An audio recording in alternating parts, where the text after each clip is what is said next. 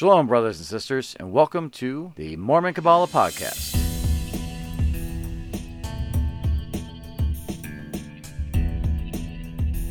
Shalom, brothers and sisters. We're going to open today with a scripture read to us by James Piper, and that is going to be Jarom 1 24 through 29 RAV, which would be 1 11 through 12 OPV. And we'll proceed from there. James? Hello, everybody. I'm James Piper. I was asked to uh, read from the Book of Mormon today, Jarom chapter 1, verse 24 through 29. It reads Wherefore the prophets and the priests and the teachers did labor diligently, exhorting with all long suffering the people to diligence, teaching the law of Moses and the intent for which it was given persuading them to look forward unto the Messiah and believe in him to come as though he already was. And after this manner did they teach them. And it came to pass that by so doing, they kept them from being destroyed upon the face of the land. For they did prick their hearts to the word, continually stirring them up unto repentance. Thank you for that. We are now going to move into the prayer requests. It has been a rather rough week for some of us. Um, I'm going to start with myself. I discovered that one of the medicines that the doctors had me on was hurting my pancreas. And while the blood work came back that I don't have pancreatitis, I still have a damaged or injured pancreas that is still healing. So I, for one, would definitely appreciate your prayers. There are other brothers and sisters that have put on, mentioned, submitted prayer requests because they also are under the weather for various reasons, ranging from illness to injuries and even mental anguish. So please pray for the health and the well being of the saints. And once again, it seems like, like this is just a daily occurrence at this point. We are struggling with some political turn, turmoil, a number of different things in our in the United States and around the world. So please pray for peace that we can find I don't know if middle ground is the right word because certain people are wanting to oppress and other people are not wanting to be oppressed. But please pray that we'll be able to find a way to resolve differences and allow people to both enjoy their free agency and seek morality, seek the moral high ground.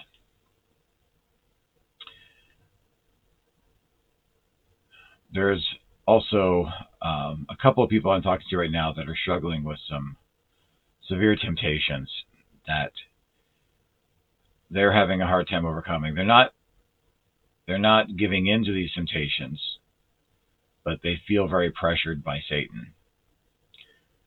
And I feel it's important that we as saints pray for one another because we know that this this battle is happening constantly we we need to ensure that we don't get so consumed by our own battles that we forget the struggles of our brothers and sisters in Christ. So please pray for the spiritual well being of the saints in the earth also. At this time, I'm going to pause for a moment so that if you would like, you may stop the video and give an opening prayer or say an opening prayer where you are, sing a hymn, and then we will move forward from there. Now is our moment of unity. I am going to read the Shema first in Hebrew and then in English, and then I'm going to pause for a moment so that all those that desire to do so may say the Shema as one, as a fellowship together. Shema Yisrael, Yavah Elohenu, Yavah Echad. Hear, O Israel. Yavah is our God, our Elohim. Yavah is united. Yavah is unity.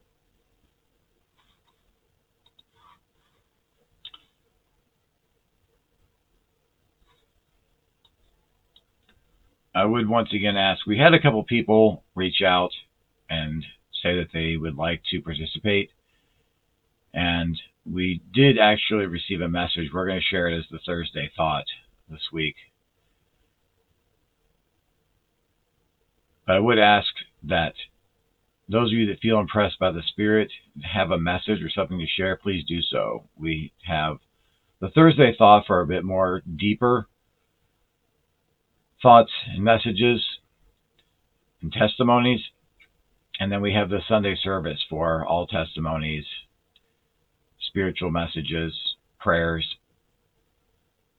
We would like to hear from you. Today's message is based on Jarom 124 through 29 RAV, 111 through 12 OPV, as Brother James read earlier. And I'm going to share a brief message on this topic.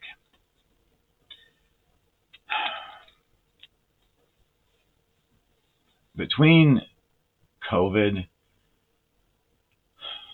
the political issues we're having all over the world, the wars we're having all over the world, and just the selfishness, greed, and egotism that we're suffering from. I know it feels like we're living in the times of Sodom and Gomorrah, where, as we know from the prophet Ezekiel, their sin was greed, selfishness, their unwillingness to help others. It's interesting, I was reading in the book of the Law of the Lord where James Strang puts his notes in saying that children don't respect their elders anymore. We're, we're living in a world where people are loving less and caring less. I'm paraphrasing him here. And everything he was saying sounds exactly like the things people say today. So, because of that, it's hard for me to believe that the world is much different than it was in the mid 1800s or even in the time of Christ. Pride and egoism have always been a problem. And when we read the scripture in the book of Jarom, it talks about the prophets and priests and teachers laboring with all diligence to teach the law, the law of Moses, the commandments of God. But more importantly, for me, the focus of this isn't the law itself, because as we know, the law of Moses has been replaced by the law of Christ, where we give a broken heart and contrite spirit it says the that they were teaching the intent for which it was given. And that's what I'd like to talk to you about today is that intent. I I recently had to report a Facebook group because I made a comment about loving one another I shared an image of Jesus playing with sheep that were dressed with the rainbow pride colors and the trans colors and another um, LGBTQ type flag color that I'm unfamiliar with. I'm not sure which what the what that flag represents. But it doesn't matter because Jesus accepts everyone. And they immediately started talking about sexualizing children, five and eight years old. It was very disturbing very disturbing. I ended up blocking them. And I know that these brothers, in their hearts, these brothers are Latter day Saints, they believe themselves to be faithful to the gospel, and I have no reason to doubt that. In their hearts, because of the fact that they have politicized their religion, they are attacking other people instead of looking inwardly for intent. And I'm not saying this to judge them. I'm saying this because I do it too. I look out in the world and I see the things that I don't like about myself. But instead of internalizing it, I also, well, blame people for doing bad things. When I see all the selfishness and pride and greed in the world, I'm not seeing anything more than the selfishness, greed, and pride that I have in my own heart. Through Christ, I am perfect, but that doesn't make me magically a perfect person. Many of the people I'm talking to have been ordained as ministers. We've been set apart. And therefore, it is our duty to labor diligently, exhorting with long suffering to teach the commandments of God. What I hope to do personally, because I know that I don't do the best job of this, but what I hope to do is focus on the intent, not the words, not the strict line of commandments, or even my understanding of the commandments. What I hope to teach is the intent. And we know what the intent is based on the teachings of Jesus Christ in the New Testament and in 3rd Nephi. He said very clearly the two greatest commandments are love God and love your neighbor. And if you want to be perfect, love your enemy. Talked about this many times. That has to be our intent as ministers as we reach out to people. We don't need to shame people. We don't need to point out their flaws. Everyone has alone time. There are nine people living in this house. My wife and I have seven children.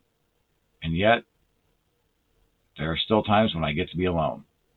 There are times when everyone's asleep. There are times when I'm alone in the car. And at those times, thoughts come into my head, just like they do everyone else's.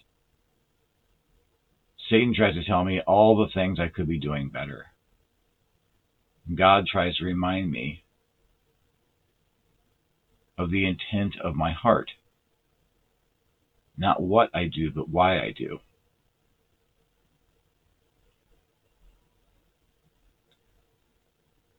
I know I've offended a lot of people in my lifetime because I'm alive and I exist and it's something that we as human beings do. Even Jesus offended people. That's why God judges us based on our intent rather than our actions. I've shared many stories over the years of times when I was technically doing the right thing because I was following the letter of the law, and God would come to me and say, But what's your intent? What's your reasoning? Why are you doing this? And that was my call to Teshuvah. At the end of the verse, verses, I should say, it says, continuing stirring them up to repentance. That's an English translation. I would replace repentance with teshuvah, the Hebrew term. Because when we say in English, I'm going to call you to repentance, the connotation normally derived from that is I'm going to call you to do what I think you should be doing, not what you want to do. And that's not what repentance is about. A better translation of the scripture would be continually stirring them up to return, to teshuvah.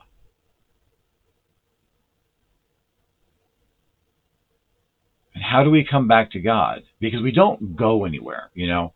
I, I know growing up as a kid, I always thought that that meant going to church, you know. You want to repent, okay, well, you got to go to church. You want to return, you got to return to going back to church.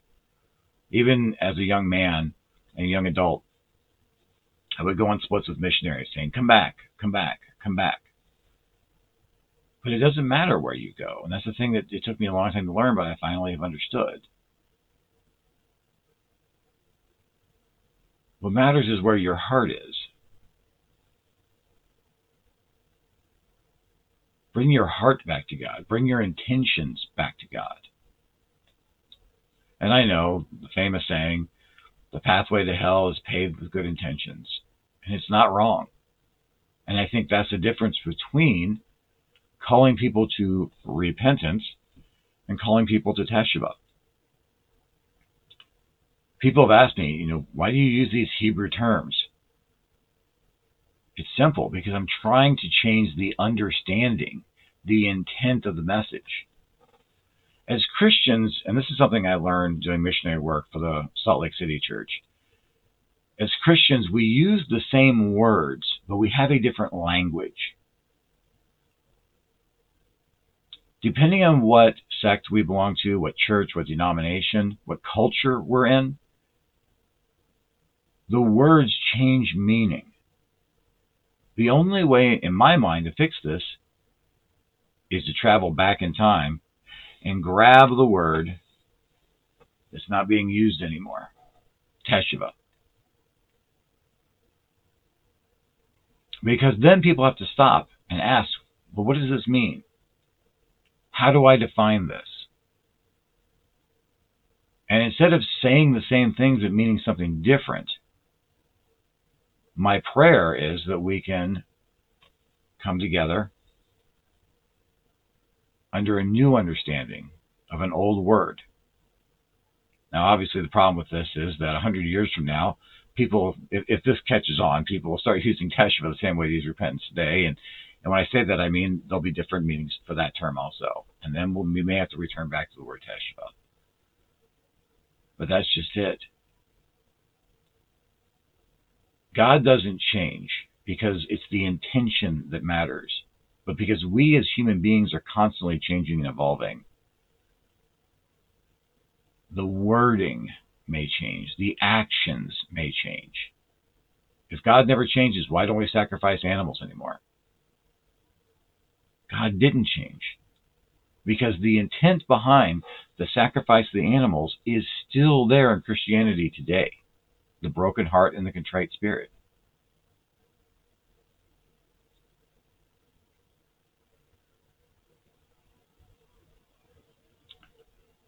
So, those out there that are listening that have been called to the ministry, I would encourage you to cry teshuvah to the people, not through condemning, not through condemning anyone, wrong emphasis and the wrong syllable there. But by loving others, by being the example through your intentions. If I have offended you, please know that I am truly sorry, and that was never my intent. I am a sarcastic person with a dry sense of humor, but the most important word in that excuse that I just made is I'm a person. I'm no one special. So I hope that when you see me, you can look past my flaws to the intent of my heart. And know that I love each and every one of you very much.